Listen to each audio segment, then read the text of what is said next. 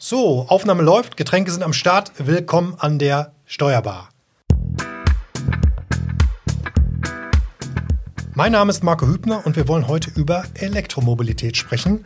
Und mit mir zusammen sind heute natürlich auch wieder im Studio Franziska Bojong und Frank Hüsken. Hallo, ihr beiden. Hallo. So, Elektromobilität. Franzi, kannst du bitte uns einmal wieder ins Thema holen? Ja, sehr gerne. Elektromobilität, genau, im Hinblick so auf die Praxistauglichkeit schauen wir uns an und auch Umweltfreundlichkeit, die Umweltaspekte wollen wir uns anschauen.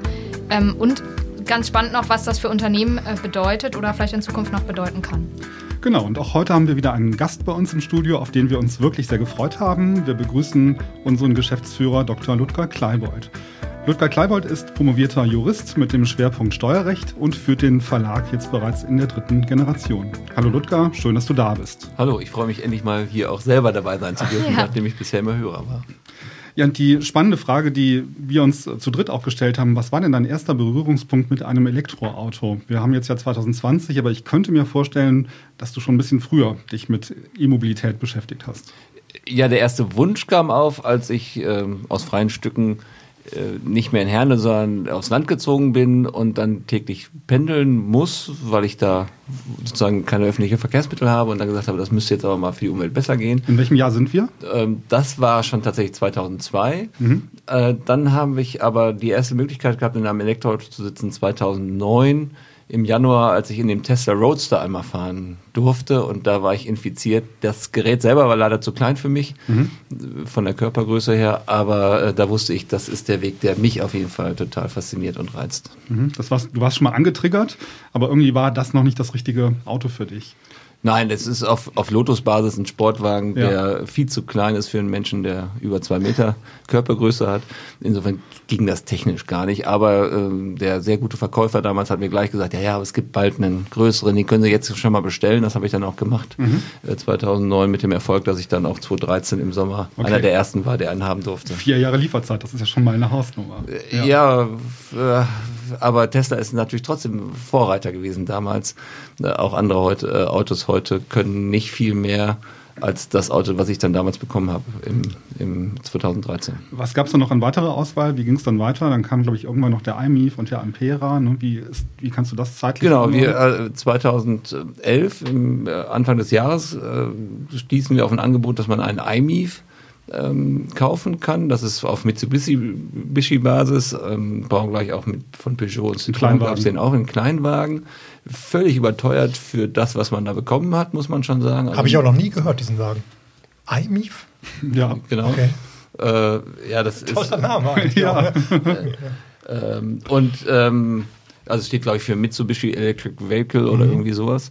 Und der ist für längere Strecken nicht geeignet, aber für die Stadt super. Und dann sind wir jetzt gerade haben wir ihn verkauft, glaube ich, aber bis dahin sind wir ihn auch gefahren hier im Verlag für die zentralen Fahrten.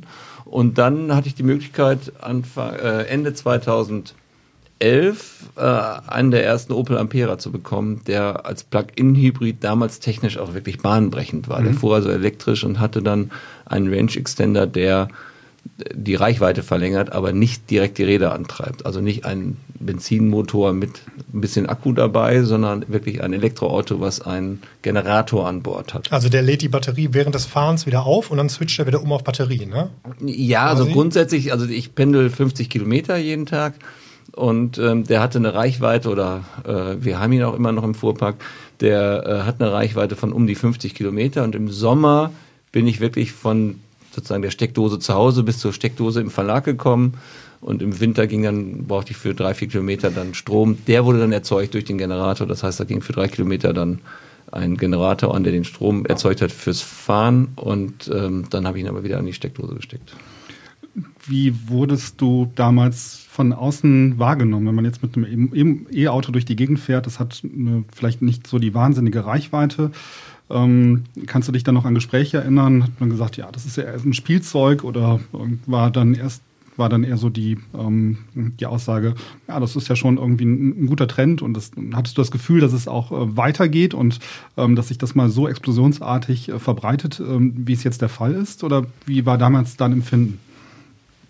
Also ich bin nach wie vor überzeugt, dass der elektrische Antrieb definitiv die Zukunft sein wird. Ob der Strom aus einer Batterie oder aus einer Wasserstoff-Brennstoffzelle oder was anderem kommt, ist, glaube ich, da die zweite Frage, weil das ja im Moment als Glaubenskrieg geführt wird. Das, glaube ich, ist gar nicht entscheidend. Entscheidend ist, dass kein Verbrennungsmotor mehr an Bord sein wird. Davon bin ich fest von überzeugt, dass, und war ich damals auch schon. Schon allein, weil es viel leichter, einfacher zu fahren ist. Also man, wie ein Autoscooter, man drückt drauf, fährt los und da gibt es keine Gänge und keine Gangschaltung und kein was weiß ich, was man alles noch bedenken muss. Und hat natürlich auch viel weniger Wartung als so ein Benzin- oder Dieselmotor mit wahnsinnig vielen beweglichen Teilen, die dauernd geschmiert und gewartet und sonst was werden müssen. Und grundsätzlich war es so, der Opel Ampera sah vielleicht jetzt ein bisschen untypisch aus für ein deutsches Auto, aber ist ja in Deutschland entwickelt. War jetzt nicht so futuristisch und deshalb haben wir ihn auch sehr auffällig beklebt, damit die Menschen merken, okay, das ist ein elektrischer, also ein Plug-in-Hybrid. Und bei dem zweiten Auto, dem Tesla Model S, den wollte ich dann auch, hatte ich überlegt, sollen wir den nicht auch bekleben in Gelb? Ich bin ja auch gerne Markenbotschafter für unseren Verlag. Und da haben mir dann alle Menschen abgeraten und gesagt, der sieht so gut aus, das könnte man nicht machen. Der müsste schwarz bleiben, deshalb ist er schwarz geblieben. Und da übrigens, das ist ja schon damals ein durchaus sehr teures Auto gewesen. Aber ich glaube, anders als andere Fahrzeuge in dieser Preisklasse ist mir da eher Verständnis und Sympathie entgegengebracht worden und weniger dieses, boah, jetzt lässt er sich dafür eine Karre raus und fährt jetzt mit so einem Bonzenauto. Also es war eher ein positives Widerspiegeln, obwohl das Auto eben auch nicht für jeden bezahlbar ist, muss man sagen. Ja. Ganz lustig, dass du es jetzt gerade als Glaubenskrieg bezeichnet hast, so was die Antriebsformen angeht.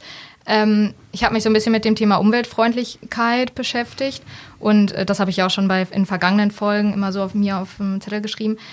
So die Frage, ob Elektroautos wirklich umweltfreundlicher sind, da gehen ja die Meinungen auseinander, beziehungsweise wird über die Batterie gesagt, dass die eben die CO2-Bilanz schon stark trüben kann.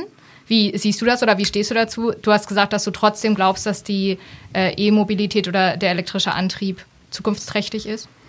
Also ich bin fest davon überzeugt, dass das sinnvoll ist, und zwar aus dem einfachen Grund, dass ich die Chance habe, mit Ökostrombetrieben auch wirklich CO2-neutral zu fahren. Jetzt müssen wir über Ökostrom vielleicht auch noch reden, aber grundsätzlich habe ich die Chance, während das bei Verbrennungsmotoren zwar auch theoretisch oder auch in kleinen Mengen im Moment praktisch auch synthetisch Kraftstoff hergestellt werden kann, der dann auch eine gewisse CO2-Neutralität haben kann. Das ist aber im Moment nicht denkbar, dass das in dem Umfang passiert, wie es ist. Und ein zweiter Aspekt, den will ich da auch noch reinbringen: Wenn wir in Deutschland über Fahrverbote reden, dann liegen die nicht am CO2-Ausstoß, sondern am Schadstoffausstoß an dem Ort, wo man langfährt. Und das ist bei Elektroautos unstreitig so, dass sie dezentral, wenn sie nicht mit Ökostrom geladen werden, sondern mit fossilen Brennstoffen geladen werden, also wenn ich Kohlestrom reintue, habe ich auf jeden Fall eine dezentrale Schadstoffemission. Das heißt, das Problem in den Städten mit Fahrverboten und so weiter vermeide ich auf jeden Fall. Aber grundsätzlich bin ich der Meinung, dass erstens man die natürlich mit Ökostrom fahren sollte oder muss, und dann habe ich da wirklich eine gute Bilanz. Und das Zweite ist, was oft diskutiert wird, sind die Schadstoffe der Batterie. Also bei der Herstellung natürlich ist die energieintensiv, und tatsächlich sind da auch zum Teil Bestandstoffe wie seltene Erden drin, die zum Teil unter fragwürdigen Bedingungen abgebaut werden. Da muss man erst natürlich sagen, okay, das ist natürlich super, wenn man weiß, wer hat die am besten, effizientesten aufgebauten Batterien. Und da muss man sagen, da gibt es auch noch Hersteller, die sind da nicht gut. Die haben viel Kobalt zum Beispiel. Es gibt Hersteller, die haben deutlich weniger Kobalt. Also da kann man dann auch nochmal sich mit beschäftigen, wenn einen das interessiert. Die erste kobaltfreie Batterie zum Beispiel ist auch schon über den Laborversuch hinaus, also das wird kommen. Und das Zweite dabei ist natürlich auch die Lebensdauer der Batterie. Und da geht jeder davon aus, dass im Moment eine Batterie 150.000 Kilometer hält. Aber es gibt Teslas, die da jetzt gerade ist einer 1 Million Kilometer gefahren. Das war in der Presse so ein bisschen. Die erste Batterie hat in der Tat auch nur 280.000, glaube ich, gehalten, weil das ein sehr früher Tesla auch war. Da hatten die selber noch nicht so genau raus, wie man das macht, auch mit der Ladesteuerung. Und danach ist dann die weiteren 800 oder 720.000 Kilometer ist mit einer Batterie gefahren. Das möchte ich mal sehen, welcher Verbrennungsmotor das überhaupt aushält. Ja, witzig, dass du jetzt gerade die 150.000 ins Spiel bringst. Ich hatte gelesen, dass ab 150.000 gefahrenen Kilometern eine positive Klimabilanz Einzug hält. Das würde dann ja passen. Also wenn er darüber hinausfährt, bis zu 1 Million Kilometer, rechnet sich das natürlich irgendwo schon wieder.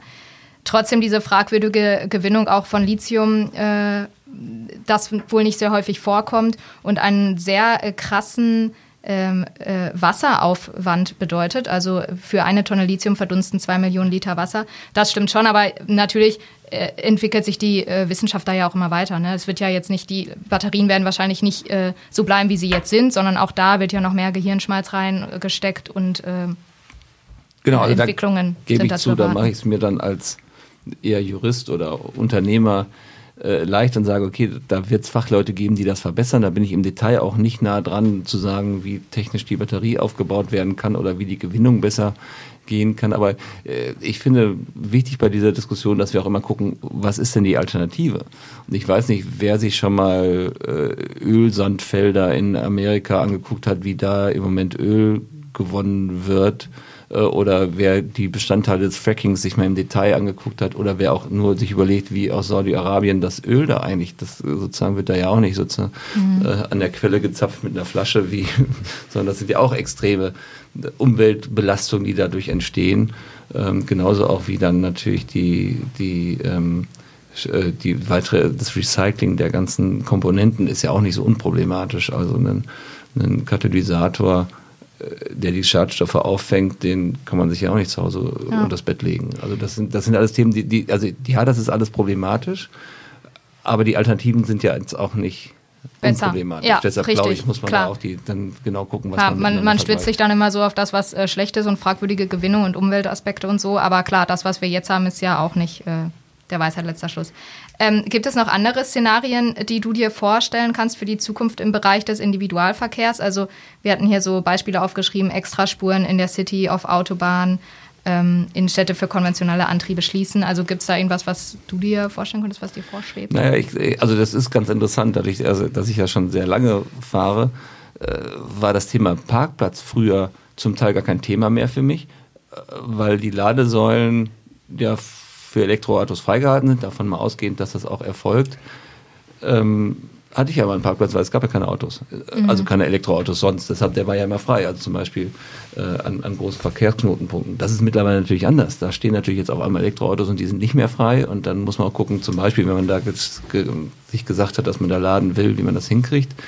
Insofern, ich glaube aber eher, dass wir insgesamt, glaube ich, uns weiterentwickeln müssen im Bereich des Mindsets. Und da glaube ich aber schon, also es ist die Bevölkerung, also die Menschen können ja immer nur das kaufen, was es gibt oder nutzen, das es gibt. Und deshalb finde ich, das ist das Hauptproblem, das wir haben, meines Erachtens, ist, dass es kein Angebot gibt.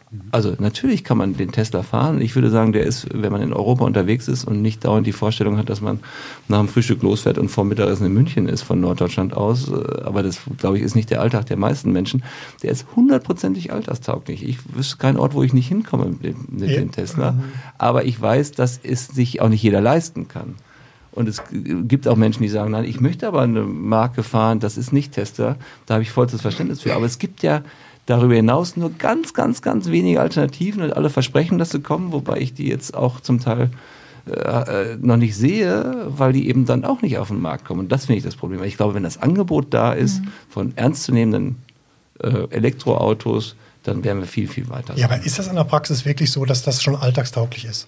Also wenn ich jetzt mal einfach von mir ausgehe, als ganz normaler Familienpapa, ich habe Kinder, ich brauche ein Auto. Erstmal ist also das Elektroauto ist generell schon mal viel teurer. Es gibt ja momentan auch noch keinen wirklichen Gebrauchtmarkt, da kommen wir ja später nochmal darauf zu sprechen. Das Auto ist viel teurer, ja, und ich habe diverse Risiken. Ich weiß nicht, kann ich das Auto in 5 Jahren wieder verkaufen? Ich weiß nicht, was mit der alternativen Antriebsenergie ist. Also kommt Wasserstoff, haben wir jetzt gehört, im Januar hat China die Subvention gestrichen für E-Autos, weil die auch noch nicht sich sicher sind offensichtlich, ob das richtig ist. Und ich weiß, da ich ja auch mit Familie versuche, auch natürlich nachhaltig zu leben, außer momentan beim Auto noch nicht.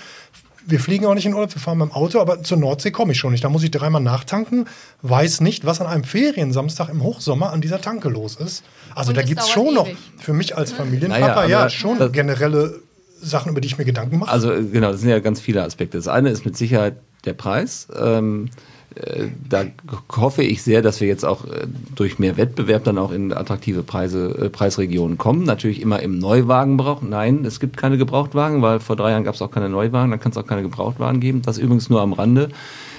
Aus verschiedensten Gründen ist das tatsächlich jetzt schon mein 3. Tesla, den ich fahre.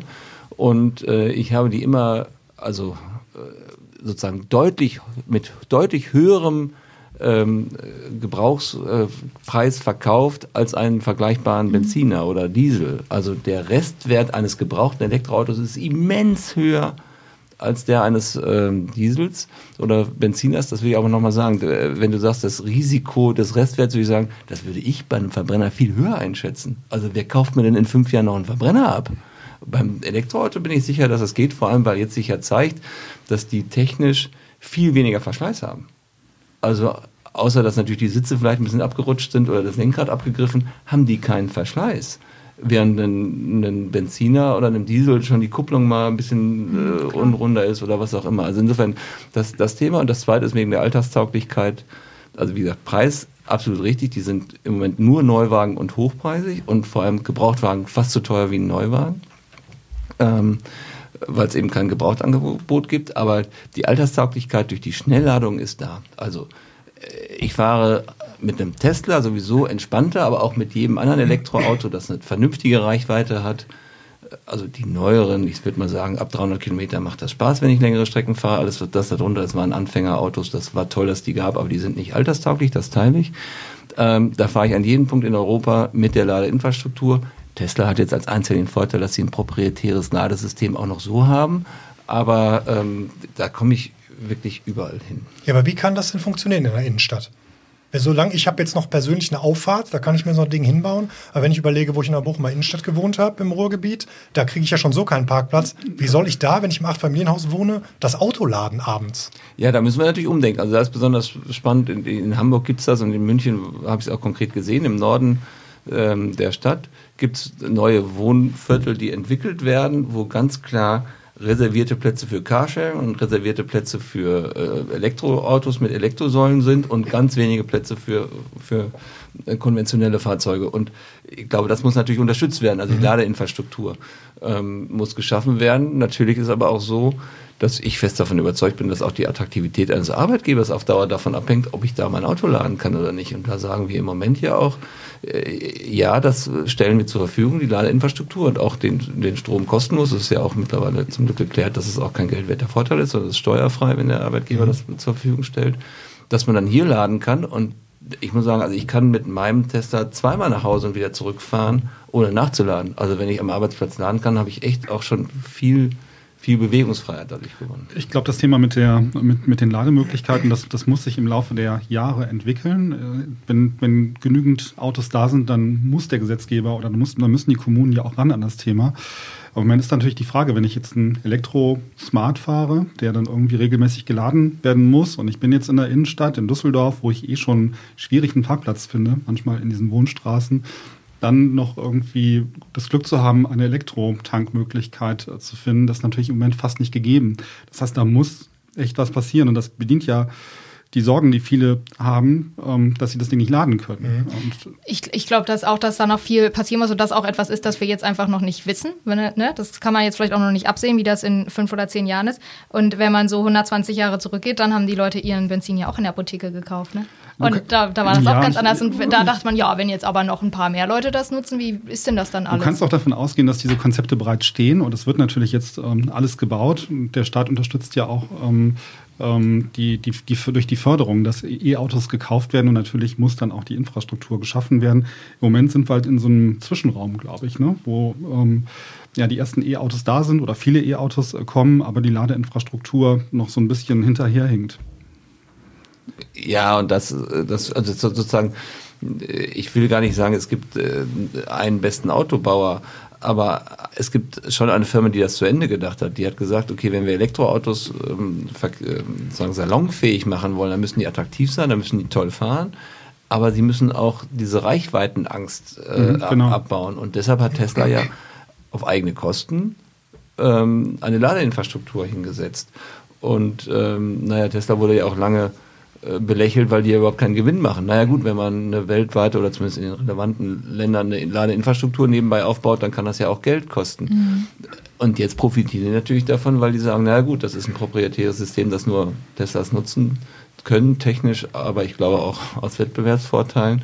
Und deshalb profitieren die davon und andere Autohersteller mit sehr, sehr, sehr hohen Gewinnen sagen, ja, wann baut der Staat endlich mal hier die Dinger ein?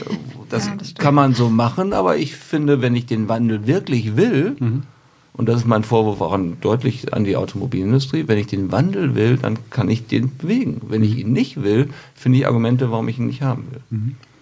Du hast eben gesagt, dass es auch gut ist, wenn Arbeitgeber auch Mitarbeitern die Möglichkeit geben, am Unternehmen zu laden. Das haben wir hier im Verlag ja auch gut gelöst. Der Strom wird auch rein ökologisch gewonnen, ne, bei uns. Ja, also wir haben seit 2009 auch hier Ökostrom. Und das finde ich auch wichtig, sonst macht das nur halb so viel Sinn, dass wir da natürlich schon gucken, was tun wir rein in den Tank oder in die Batterie. Mhm. Und die Ladesäulen wachsen wahrscheinlich immer weiter, weil immer mehr Mitarbeiter jetzt dann auf Elektrofahrzeuge umswitchen. Genau, also im Moment haben wir 6 Säulen und haben aber gesagt, okay, sobald wir da mehr brauchen, bauen wir auch mehr. Wir bauen jetzt nicht wahnsinnig viel mehr in Vorlauf, weil schon die Preise sinken pro Ladestation und natürlich auch die Erkenntnisse reifen. Also jetzt die erste, die wir hingestellt haben, die lädt relativ schnell. Da ist dann auch ein Tesla nach 3,5 Stunden, glaube ich, wieder voll. Das brauchen wir aber gar nicht. Das ist natürlich sehr aufwendig und auch relativ teuer, aber in der Regel ist man ja doch länger am Arbeitsplatz und kann dann auch länger wieder den Strom nachtanken, den man braucht. Und dann können wir lieber etwas günstigere, sage ich mal, und einfache Ladeinfrastruktur zur Verfügung stellen, die aber den Zweck erfüllt, dass man laden kann. Ja, es wird ja auch über eine Abschaffung der Dieselsubvention nachgedacht. Der Wirtschaftswissenschaftler Ferdinand Dudenhöffer hat vorgeschlagen, vor kurzem den Steuervorteil für Dieselkraftstoff abzuschaffen. Noch immer ist der Großteil der Dienstwagen ja mit Dieselmotoren ausgestattet. Gäbe es den Vorteil nicht mehr, das ist jetzt so die Annahme, könnte der Anreiz laut Dudenhöffer dann größer sein, auf ein Elektro- oder Hybridfahrzeug umzusteigen. Wie schätzt du das ein? Ja, der steuerliche Anreiz spielt schon immer eine große Rolle und das muss man natürlich dann jetzt auch wieder gesamt wirtschaftlich fast sehen. Ich glaube, dass die Sorge der vor allem deutschen Automobilhersteller vor der Elektromobilität und damit sozusagen die Weigerung darauf umzusteigen, ich meine, die ersten Elektro-Golfs kann man in Recklinghausen ja im Umspannwerk auch sehen, die waren in den 70er Jahren, bei der Ölkrise hatte man Elektroautos und da hat man gesagt, nee, schnell wieder weg, weil die gesehen haben, dass der vermeintliche USP der deutschen Automobilindustrie ja vor allem in den Triebwerken, also in der Technik des Motors liegt, wo man ja sich auch wirklich unterscheiden kann beim Verbrennungsmotor. Und wenn dieser Vorteil wegfällt, also den Elektromotor, die bauen alle den gleich guten ein, da kann man sich kaum so gut noch unterscheiden. Und wenn ich natürlich deshalb gegen diese Antriebstechnik bin, dann tue ich mich vielleicht auch schwer, Subventionen zu streichen, wenn ich Angst habe, dass die Zulieferindustrie und auch die Automobilhersteller darunter leiden können. Ich glaube nur, wir müssen da, also als Kind des Ruhrgebiets, wäre es für uns wirtschaftlich auch schöner gewesen, wenn wir heute noch im Boden nach Kohle buddeln würden. Das macht aber natürlich sonst keinen Sinn mehr und deshalb müssen wir im Ruhrgebiet auch aushalten, dass man das nicht mehr tut. Mhm. Und mit letztlich muss man sagen, im Ruhrgebiet einem viel schnelleren Kohleausstieg, als der im Moment diskutiert wird, weil wir hier keine Kohle mehr fördern, die kommt alle aus dem Ausland. Und da, glaube ich, kann man auch radikaler vorgehen und muss nicht immer so viel Rücksicht nehmen, weil uns fragt ja auch keiner, ob es noch lose Blattwerke gibt oder nicht. Wir machen auch digital. Ja. In einem Interview, das wir gleich noch hören, wenn ich mal soweit vorgreifen darf, da spricht Frau Kaba-Gessler vom grünen Fußabdruck für Unternehmen oder auch Unternehmer. War das so auch für dich die Hauptmotivation oder dass du gesagt hast, das ist mir jetzt ein Herzensanliegen, deswegen hast du es auch ins Unternehmen geholt? Ja, das schon. Also das Thema Nachhaltigkeit insgesamt mit den 3 Säulen ist uns sehr wichtig. Also Ökologie, Ökonomie und Soziales. Aber vor allem auch der Klimawandel, weil der wirklich sehr spürbar ist. Und ich glaube, dem kann sich keiner entziehen. Das ist mir auch schon länger klar. Mhm. Deshalb haben wir ja früh auch auf Ökostrom umgesetzt und sind eigentlich seit 2013, wenn ich es jetzt richtig erinnere, auch klimaneutral als Unternehmen. Wobei das ganz interessant ist, die Anforderungen daran durchaus steigen.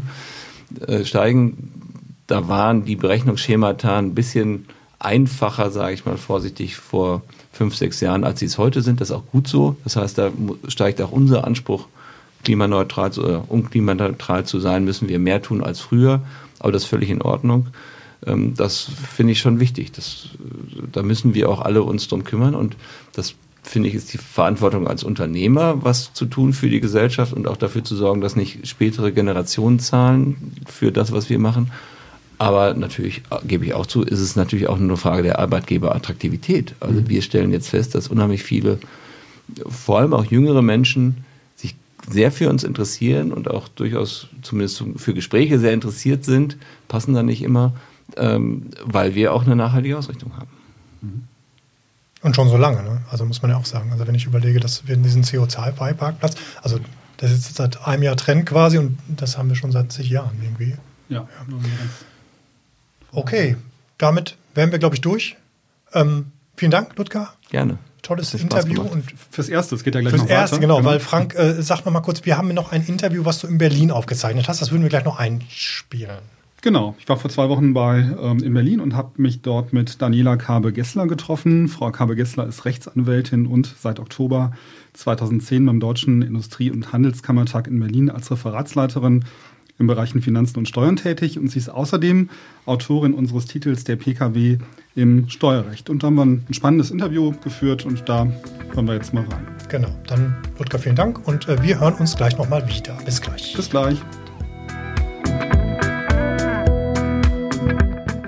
Ja, und meine Einstiegsfrage an Frau Kaba-Gessler lag natürlich auf der Hand, nämlich die Frage, ob sie selbst privat auch ein Elektroauto nutzt. Ich fahre aktuell eigentlich gar kein Auto, um das so zu sagen. Ich habe privat jetzt persönlich für mich gar kein Auto mehr. Bin in der glücklichen Lage, dass mein Mann einen Dienstwagen hat und den fahren wir. Aber der ist tatsächlich Hybrid, ja. Ja, sich mit öffentlichen Verkehrsmitteln fortzubewegen, ist natürlich die CO2-freundlichste Variante. Ich habe Frau Kaba-Gessler dann im Anschluss gefragt, warum es überhaupt einer so intensiven Förderung bedarf und warum die deutschen Unternehmen und Verbraucher nach ihrer Einschätzung so zögerlich beim Kauf von Elektroautos sind. Ja, das Problem bei der Elektromobilitätsbesteuerung, so nenne ich es mal, ist ja, dass der Gesetzgeber da schon seit einiger Zeit rumdoktert, um halt ein vernünftiges oder für sich vernünftiges Konzept zu finden, mit dem Ziel natürlich, die Elektrofahrzeuge, insbesondere halt die reinen Elektrofahrzeuge und die Hybridfahrzeuge auf den Markt zu bekommen und die natürlich attraktiv zu machen. Und das gelingt augenscheinlich nur schwer. Nun kann man sich darüber nachdenken, warum das so schwer gelingt.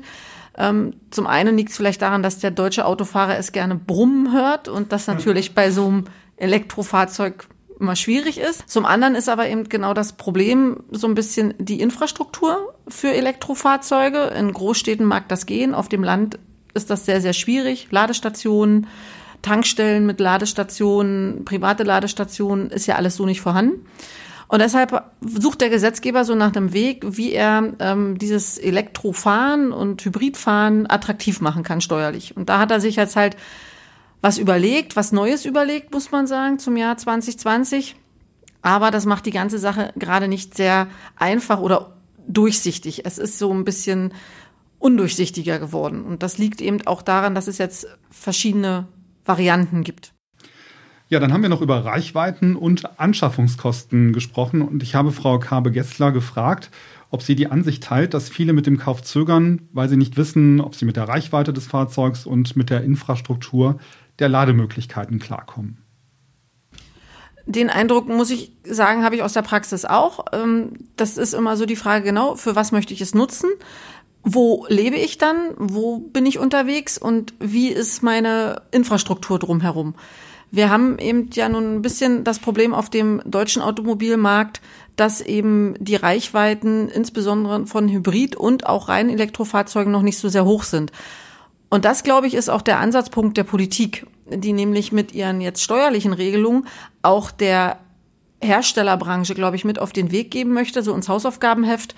Ihr müsst halt sehen, dass ihr da halt mehr Kapazitäten schafft, weil die steuerlichen Regelungen hängen jetzt ganz stark an den Reichweiten. Mhm. Und man muss dann halt bestimmte Parameter erfüllen.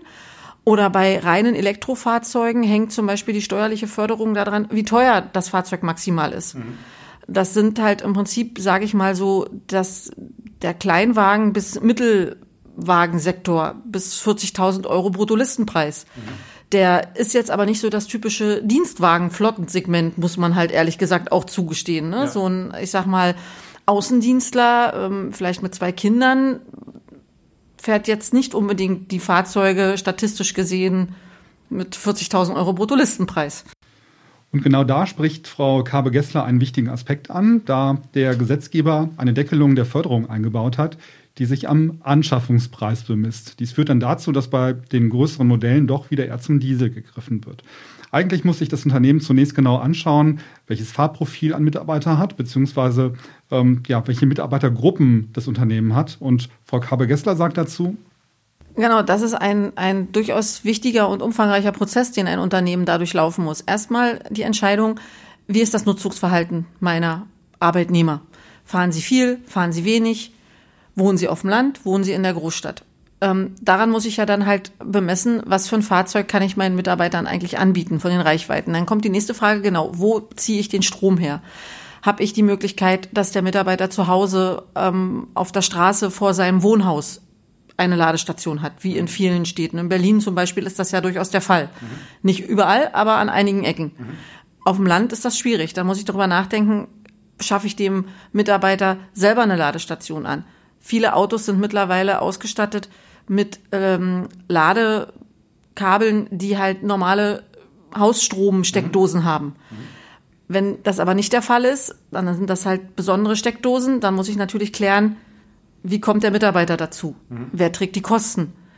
Trägt der Mitarbeiter die Kosten vom privaten Strom oder trägt der Arbeitgeber das? Das sind alles so Fragen, mit denen man sich auseinandersetzen muss.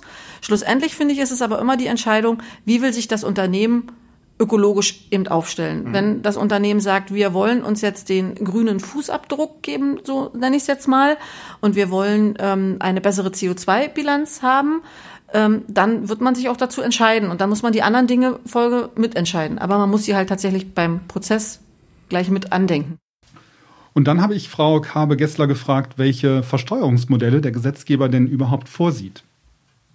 Wenn ein Mitarbeiter einen Hybridwagen fährt mit der bestimmten Reichweite, momentan noch 40 Kilometer, dann versteuert er nur noch die Hälfte des Bruttolistenpreises. Und das macht schon was aus, ob ich 60.000 Euro als Bemessungsgrundlage habe oder nur 30.000 Euro. Und davon dann eben, jetzt sage ich mal, die obligatorischen 1% nehme.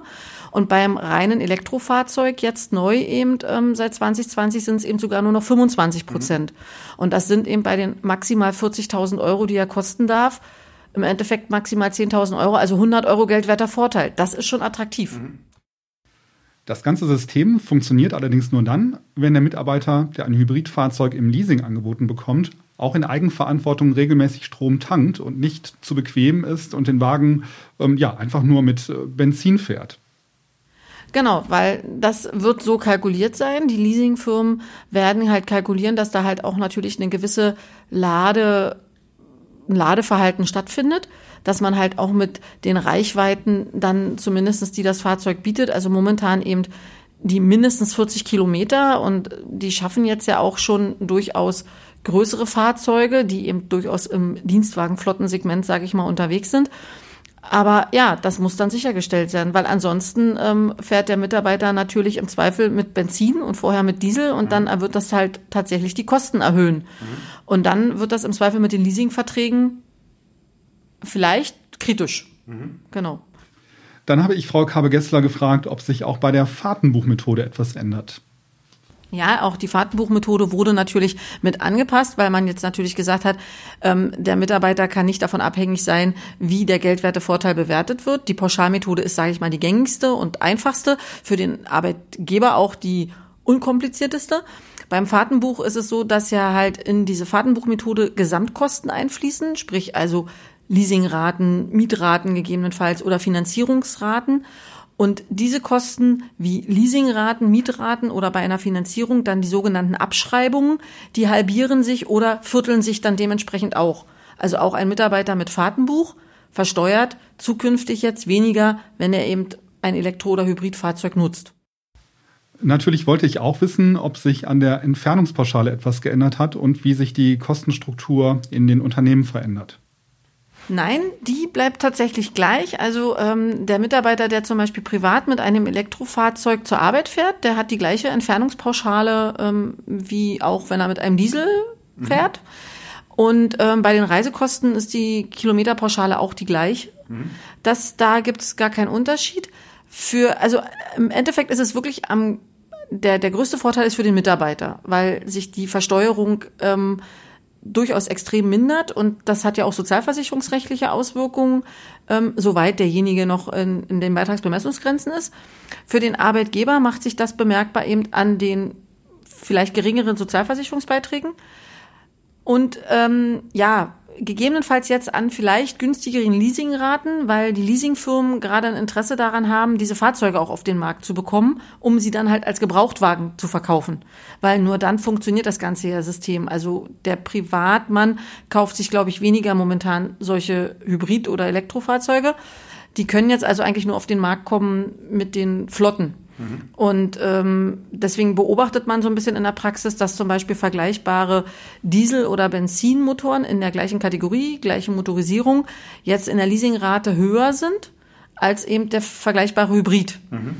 Was natürlich dann bedeutet, dass die Leasingfirmen sicherlich die Kaufprämie da noch mitkalkulieren, die sie dann halt irgendwie, also zumindest, oder der Unternehmer, das Unternehmen mit geltend machen kann, aber eben vielleicht auch kalkulieren, okay, so kriegen wir die jetzt halt erstmal auf den Markt. Mhm. Ne? Und mehr hat man jetzt momentan erstmal an den normalen Fahrzeugen tatsächlich für Unternehmen in der Anschaffung nicht gemacht. Mhm. Deswegen sage ich, das Konzept ist noch nicht ganz ausgereift. Also es fehlt noch die andere Seite der Kostenträger, die jetzt auch noch begünstigt werden müssen. Eine Frage, die ich mir von Beginn angestellt habe, war die, ob wir nicht einfach irre spät dran sind und uns andere Länder gerade technologisch den Rang ablaufen. Tesla entwickelt in den USA sehr erfolgreich leistungsstarke Elektrofahrzeuge. Chinesische Hersteller sind inzwischen führend in der Entwicklung der Akkus. Japan setzt komplett auf Wasserstoff und die japanische Regierung fördert diese Technologie stark. Und was ist mit Deutschland? Sind wir zu früh oder sind wir zu spät? Ich glaube, wir sind in der Entwicklung ein bisschen spät dran. Mhm. Ich glaube, man hätte da den Schalter viel eher umlegen müssen. Es ist, finde ich jetzt auch persönlich, immer nicht günstig zu sagen, ich muss das alles steuerlich regeln. Sprich, also ich muss das steuerlich unterstützen. Normalerweise hätte man erwarten können, dass sich der Markt vielleicht auch so reguliert und dass im Prinzip die Attraktivität so gut ist, dass man es halt nicht unterschiedlich steuerlich fördern muss. Aber gut, jetzt hat man eben das Konzept so, weil es anders anscheinend nicht funktioniert. Wir haben ja vorhin schon gesagt, kann vielerlei Gründe haben. Sicherlich auch so ein bisschen das Fahrverhalten des Deutschen. Ich glaube, andere Länder, wenn man das auch vergleicht, wie im nordeuropäischen Raum, die sind da viel, viel weiter. Ja. Die sind auch so, ich glaube, von der Einstellung her viel, viel weiter. Da, glaube ich, fehlt es hier in Deutschland doch noch an einiges. Aber man sieht jetzt auch, und das sagen auch die Zahlen, die Zulassungen steigen. Also die Zulassungen steigen. Sicherlich, klar, das hat jetzt einen Effekt. Ne? Mitarbeiter, die jetzt halt die Hälfte nur noch versteuern, das merkt man auf dem Lohnzettel. Klar. Das ist ganz klar. Das soll auch so sein. Und insofern muss man das jetzt halt beobachten. Der Gesetzgeber, die Finanzverwaltung, hat sich jetzt entschieden, das mal bis 2030 zu beobachten. Das ist ja schon gut in Sicht. Also das Ganze gilt jetzt bis 2030. Bei den Hybridfahrzeugen muss man dazu sagen, immer mit steigenden Reichweiten. Das ist das, was ich meinte vorhin mit Hausaufgaben an die Hersteller. Mhm. Wenn die das natürlich weiter dann absetzen wollen in dem Flottensegment, müssen sie natürlich auch den Passat als Beispiel bringen, nicht mehr mit 50, sondern irgendwann mit 80 Kilometern. Ja, mindestens. Mindestens, genau. Schöner wäre noch mehr, ne? Aber wie gesagt, das sind jetzt erstmal so die Vorgaben. Und insofern muss man schauen, wo das hinführt. Wir haben ja noch eine zweite Sache im Prinzip, die ja ganz spannend ist. Das sind ja die keine Autos nutzen, sind ja sozusagen die Fahrräder. Auch hier legt ja sozusagen die Politik und die Finanzverwaltung ihren Fokus drauf. Und das ist ja eigentlich auch eine ganz spannende Sache. Ja, da hat Frau Kaba-Gessler mir zum Schluss noch einen schönen Pass zugespielt. Das Thema mit dem Leasing von Elektrofahrrädern und der Steuerfreiheit interessierte mich nämlich ganz besonders. Das ist eben eine ganz spannende Sache, weil eben das ist auch von den Kosten ja viel günstiger, weil so ein Elektrofahrrad oder auch ein normales Fahrrad kaufe ich ja natürlich viel schneller und viel günstiger ein als ein Auto. Und hier hat der Gesetzgeber jetzt ja die Steuerfreiheit geregelt. Und das ist natürlich ein Anreiz. Es war schon vor der Steuerfreiheit zu beobachten, dass viele Arbeitgeber das ihren Mitarbeitern bieten, gerade in Großstädten, wo eben die Mitarbeiter sagen, ich kann mit dem Auto gar nicht so viel anfangen, ich kann nicht parken, so, das nützt mir alles nichts. Und das ist echt ein Trend, den man beobachtet, der steigt stetig an. Mit der Steuerfreiheit jetzt schönes Instrument. Man muss aber dazu sagen, die Steuerfreiheit ist daran gekoppelt, dass der Arbeitgeber auch die Kosten für das Fahrrad trägt. Also der Gesetzgeber hat jetzt nicht gesagt, lieber Mitarbeiter, du kannst dann halt dem Arbeitgeber über Umwandlung das wieder zurückzahlen, das Fahrrad, sondern der Gesetzgeber verlangt schon für die Steuerfreiheit, dass auch der Arbeitgeber die Kosten trägt, sei es über Leasing, sei es über Miete, über Kauf. Das ist noch ein bisschen schwierig momentan, weil das noch nicht alle Arbeitgeber machen. Viele Arbeitgeber lassen sich die Kosten über Umwandlung im Gehalt vom Arbeitnehmer zurückzahlen und dann muss auch versteuert werden, aber trotzdem viel geringer. Und es sind jetzt zum Teil Beträge von monatlich, je nach Fahrrad, 5 bis 10 bis 20 € im Monat, die man versteuern muss. Für ein Fahrrad, was dann einen Wert haben kann von, also schätzungsweise ist es immer unterschiedlich, aber von 2.000 bis 3.000 €. Und das sind ja schon gute Fahrräder. Die kauft man sich jetzt auch nicht mal so nebenher. Wenn die Arbeitgeber das machen, ist das schon ein schönes Goodie oder ein schönes Benefit für die Mitarbeiter, die das halt eben auch ganz nett finden. Muss man sich eben auch als Unternehmen mit auseinandersetzen. Was will ich meinen Mitarbeitern bieten? Wie handle ich das? Aber wie gesagt, auch hier hat der Gesetzgeber eben was gemacht für all diejenigen, die nicht auf 4 Rädern unterwegs sein können.